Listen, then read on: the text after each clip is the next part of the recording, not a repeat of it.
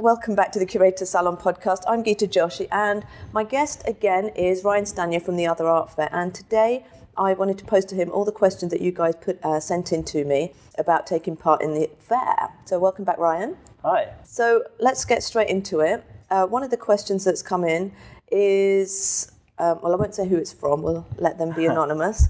Um, and the question is I'd love to know if it's open to artists who aren't currently with representatives. I've heard it's super exclusive or for people freshly graduating art school, um, but I have no idea if that's true. What are your Well- thoughts on that one? Okay.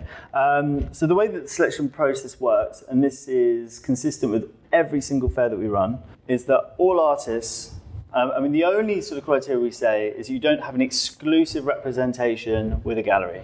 The only reason why we say that as well is that we don't want to cause any conflict with the gallery. We're not against the gallery system in any shape or form. We invite galleries along to the fair, we encourage them to come along, find artists, discover artists, and hopefully sign them up, right? So that's the best case scenario.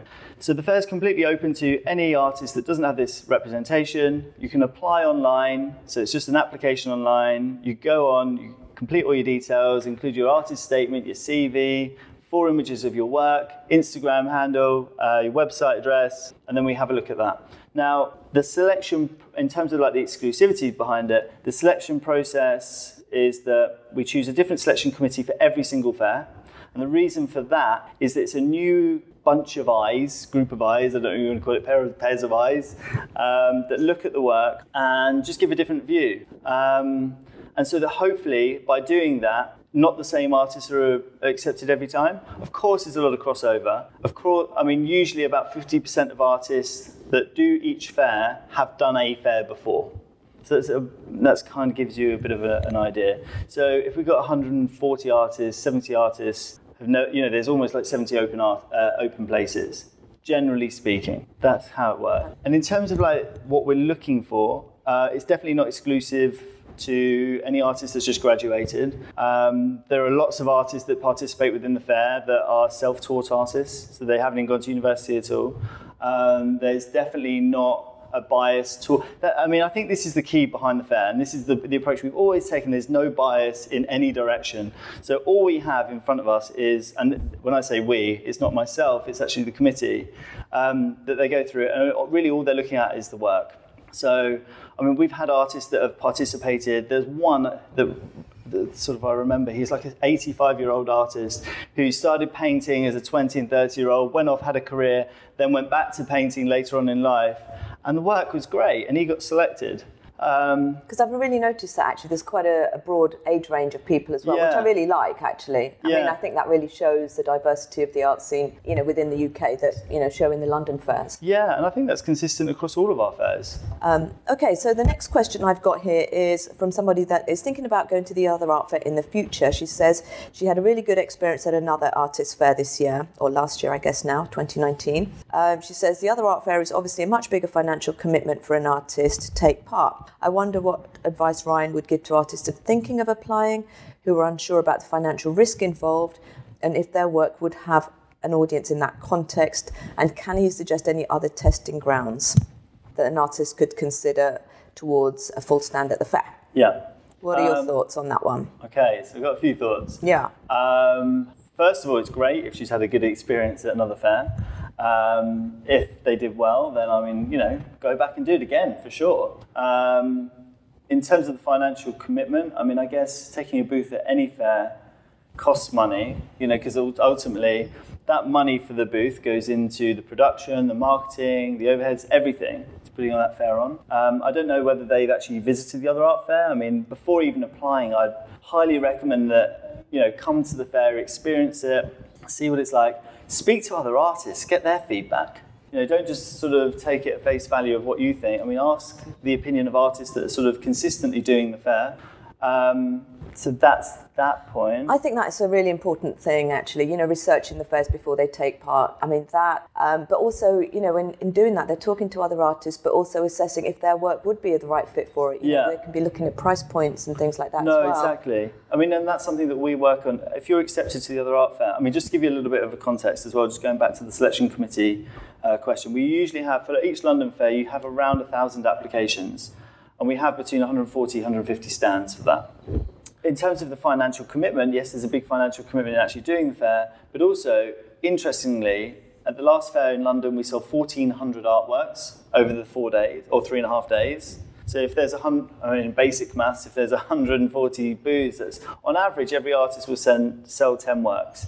Now, of course, that ranges from a £100 print up into a £5,000 painting and everything in between. We work with artists, we do a workshop beforehand. We help advise people on what works to show. We recommend that they show of different price points, um, just so they've always got a work accessible to whoever they're talking to that's interested in their work. Um, and I guess the most, I mean, like however much a booth is, I think the most interesting thing is what's your, you know, what you're going to get back in return. You know, what's your return? It might be fifteen hundred pounds for a booth, but then what's on average the return you get back on that? If it's three or four times that amount, then it's worth it. I mean, if you're paying five hundred pounds for a booth somewhere, somewhere and you're not getting any return, then that doesn't work either, does it?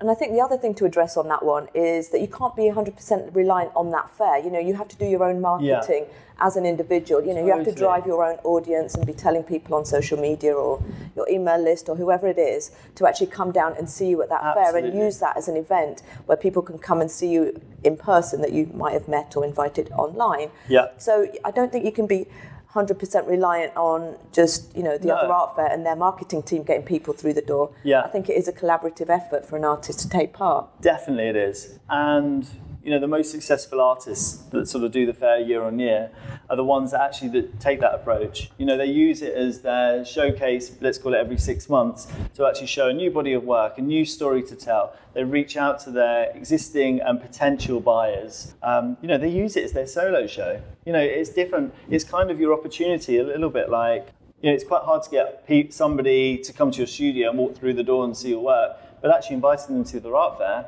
is a lot easier because you send them a nice invitation. and They get to come and experience the whole event. They can bring a partner, and you know it sort of all builds into the same thing. Also, we work up with artists to say, you know, data capture at the fair as well. So anyone that's interested in your work, write their details down. Email on the on the Monday, not the Tuesday, the Monday after the fair, just saying the work that you like, it's still available. Um, you know, are you interested in it? I mean, all these things, it's not just a case of, you know, turning up to the fair and hoping that you're going to sell out your booth and then you go home. Some people do that, but most people won't. Um, Excellent advice. It's all repeating all the stuff I say, so I'm glad to hear you say it too. All right, let's move on to the next question. It's the boring bit as well, can I say? It's the boring bit of being an artist. You know? But it's, it's the difference between the, it's the business side it of is it. the and, business side. And I think if you're going to make an investment in a booth at a fair, then you have to sort of take part in more than just turning up with a stiffy bag full of canvases, right? Sure. You, have got to, yeah. you know, sort of accept that this there is this other aspect, and that is about making the connections with the people. Yeah. Um, another point I'd like to make is that a lot of artists would come to us and say, "Oh, it's expensive for a booth." Now, yes, it is for anybody. It is really anybody. It is, and it's an investment. Now, I mean, there are lots of artists that we've worked with, and I see this a lot. They will finance their booth by like running a Kickstarter campaign. Um, they had, I remember this one artist actually. He was working at Nando's, serving at Nando's at the time, and he got selected for the fair. He reached out to his employer and said, "Look, I've got this. I'm an artist on the side. I've got this stand at this art fair. I can't afford to pay for it. You know, can you help in any way?" And Nando's actually paid for his booth. So it's just thinking a little bit, I, I hate the cliche, but it's like thinking outside of the box of other ways of financing it as well. It's not just a case of it coming out. You know, there are other ways that you can get it paid. Yeah, rather than always putting it on a credit card. Yeah. Okay, so the next couple of questions are I'm going to just blend them actually. They are about the selection process for um, getting into the art fair. They are uh, what can make or break an artist being selected for the fair, and what factors go into an artist being selected for the fair. So, what are your thoughts around those questions? okay, so just to just to sort of um, point out again, so uh, the, the, selection committee is new for every fair, and we sort of ask the selection committee, who by the way are not paid, they're just doing it at their own free time, uh, to go onto an online site and then go through and choose artists based really on the quality of their work. And whatever their interpretation of that is, then I mean they're looking for things like you know, they want to see an artist that's, you know, an actively um, practicing artist, um, that they are, you know, they've got an up-to-date website, um, and that sort of thing. So they're not looking for any like particular theme as such. It's just really a, case of the quality of the work. Um, I would also say that the selection process is not a perfect, you know, it's, it's not a perfect system. And what I mean by that is that if we've got a thousand applications and you've got five people going through a thousand applications and a thousand different pages of applications, or then you know, I always think, and I've done it many times, I've gone through them, you know, it takes a lot of time. And there is a bit of a fatigue that sets in after a while. And unfortunately, you know, with that many applications, I mean, it's not a case of that. It's not always going to be exactly the best 140 get in. So there are many brilliant artists that don't get in, and it, yeah, and unfortunately, you know, there's an aspect of you know, it's it's just kind of not perfect. In, a, in an ideal scenario, we'd hire a room, we get all the artists that come in, they'll present their work, we could think about it and actually meet them directly. That's an ideal scenario. Um, but unfortunately, with time and restrictions and all these sorts of things in place, you know, it's just not the case. But I mean, I would urge people to, you know, after they've applied, it's always worth sending an email as well always worth sending an email through to the team just saying, hey, I don't know if you've seen my application, you know, I'm really keen to do the fair and that sort of thing. Um, I think there's also something about being sort of a self-representing artist. Um, unfortunately, there's sort of like this sort of entrepreneurial aspect of this like business approach that you have to take. And this sort of flows into, you know, this goes beyond just applying for the art fair. It's, you know, you have to have an up-to-date Instagram account you know, that's what people use now. Um, I know many artists that sort of use uh, Instagram as a way of, you know, it's their main channel of selling artwork. Uh, you have to have an up-to-date website with available work on it. Um, if you're applying to the other art fair, I mean, you need an act- active Saatchi Art account. Um, I mean, that uh, lots of people ask me, and I'm sure it came up in the Rebecca Wilson interview. Um, you know, how do you get seen on Saatchi Art? Now, the number one thing is you need to be active on it. The accounts that sort of slip down are the ones that just sit there dormant. You know, it's not gonna, you know, nobody's gonna look at it if there's nothing, no activity on it. We don't know what you as an artist are up to.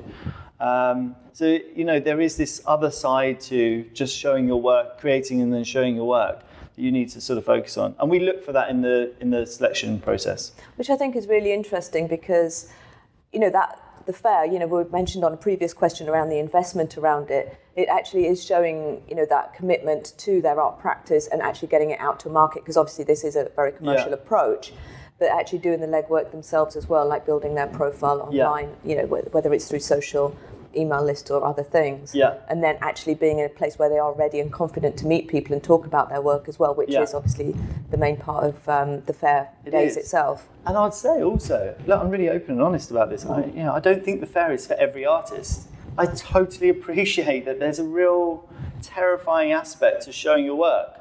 I question if I was an artist whether I'd even do it. You know, and I come from a sales background, so I know how difficult it is. But I think you know, we knowing this, we do try and help artists as much as possible and have as many conversations with them as possible. And um, you know, the preparation in the lead up to each fair, I mean, is something we take very seriously. And you know, also, we say don't just stand on the booth on your own. Get somebody along that knows your work, a friend or a colleague or whoever it may be, that can also engage in conversation. Our last question is about marketing, I think. Um, the question is actually, I've been accepted to the art fair. What can I do to make the best of the experience? Okay. Um, the first thing I would say is certainly to turn up to our workshop, that which we run uh, between six weeks and a month out from the event. And it's really just, a, and actually, it's partly around sort of the logistical and practical side of exhibiting with us. Um, but also, then the second part is very much focused on the marketing. So it's giving advice on what to do in the lead up to the fair. Um, I mean, it's all, and just sort of generally speaking, it's almost like we recommend for each artist to be almost running their own small marketing campaign in the lead up to it. So it's you know posting on their social media. Um, it's inviting people along. Obviously, all the artists get free tickets that they can distribute. Um, it's reaching out to people. It's sort of creating that. It's almost like what a gallery would do if they were doing an art fair. And what they would be doing is they'll put together their, their pack of um, their sales pack of all the works they're going to be showing. And before actually getting on site, they would send that to all of their buyers or their potential collectors and get you know even going as far as like asking people if they were interested in reserving some work. And then they can come along and see it face to face and actually make a decision on whether they want to buy it or not. So i mean you can go that far if you'd like to. I mean i don't know how many people actually do. Um, but it's just really getting that excitement building up before actually coming on site because ultimately it's a big investment for anybody whether it's £100 or £5000 i think you know buying an artwork is not always a sort of spur the moment decision that you make. It's so much consideration often that goes into it, especially if you share a living space with somebody, you often want their opinion as well. So if you can do a little bit of homework in the lead up to the event, then it puts it in people's minds beforehand. And I remember, always remember, God, back so many years ago now, I did, I think it was like 19 or something, I did this sales course. And so I was doing telesales at the time. And somebody said they had to, I think the statistic is you need to see or hear about something seven times before you make a decision on it. So just seeing the work for the first time at the fair, it's going to be a lot harder to sell it than if you, you know, include it in a newsletter, then put it on your social media, then email it to somebody, and then sort of build up that in that way. I think some Google stats I read um, a while ago actually say that's gone up to about 10 uh, touch points now that you need to see something before yeah. you buy it. And that's quite true when you think that this is why retargeting ads actually really works. Not that we're yeah. expecting artists to do that, but I think um, I found that artists are kind of quite reluctant to share the same images of their artwork. Yeah. But when you kind of look at it through the lens of, well, actually, your audience need to be, uh, let's say, educated or nurtured or exposed to your artwork multiple times through whatever, like you say, your newsletter, social media, your website, yeah, all the all the different ways, you know, before they're actually you know pr- prepared to part with some money for it. Yeah. Absolutely. Ryan, thank you so much for being my guest on this episode. Uh, where can people find you online? Um, so they can find us at theotherartfair.com, the website, and then Instagram, Twitter, or Facebook through just the Other Art Fair. Fabulous. I will add all of that into the show notes. And uh, thanks so much again. Cool. Thank Speak you. to you soon.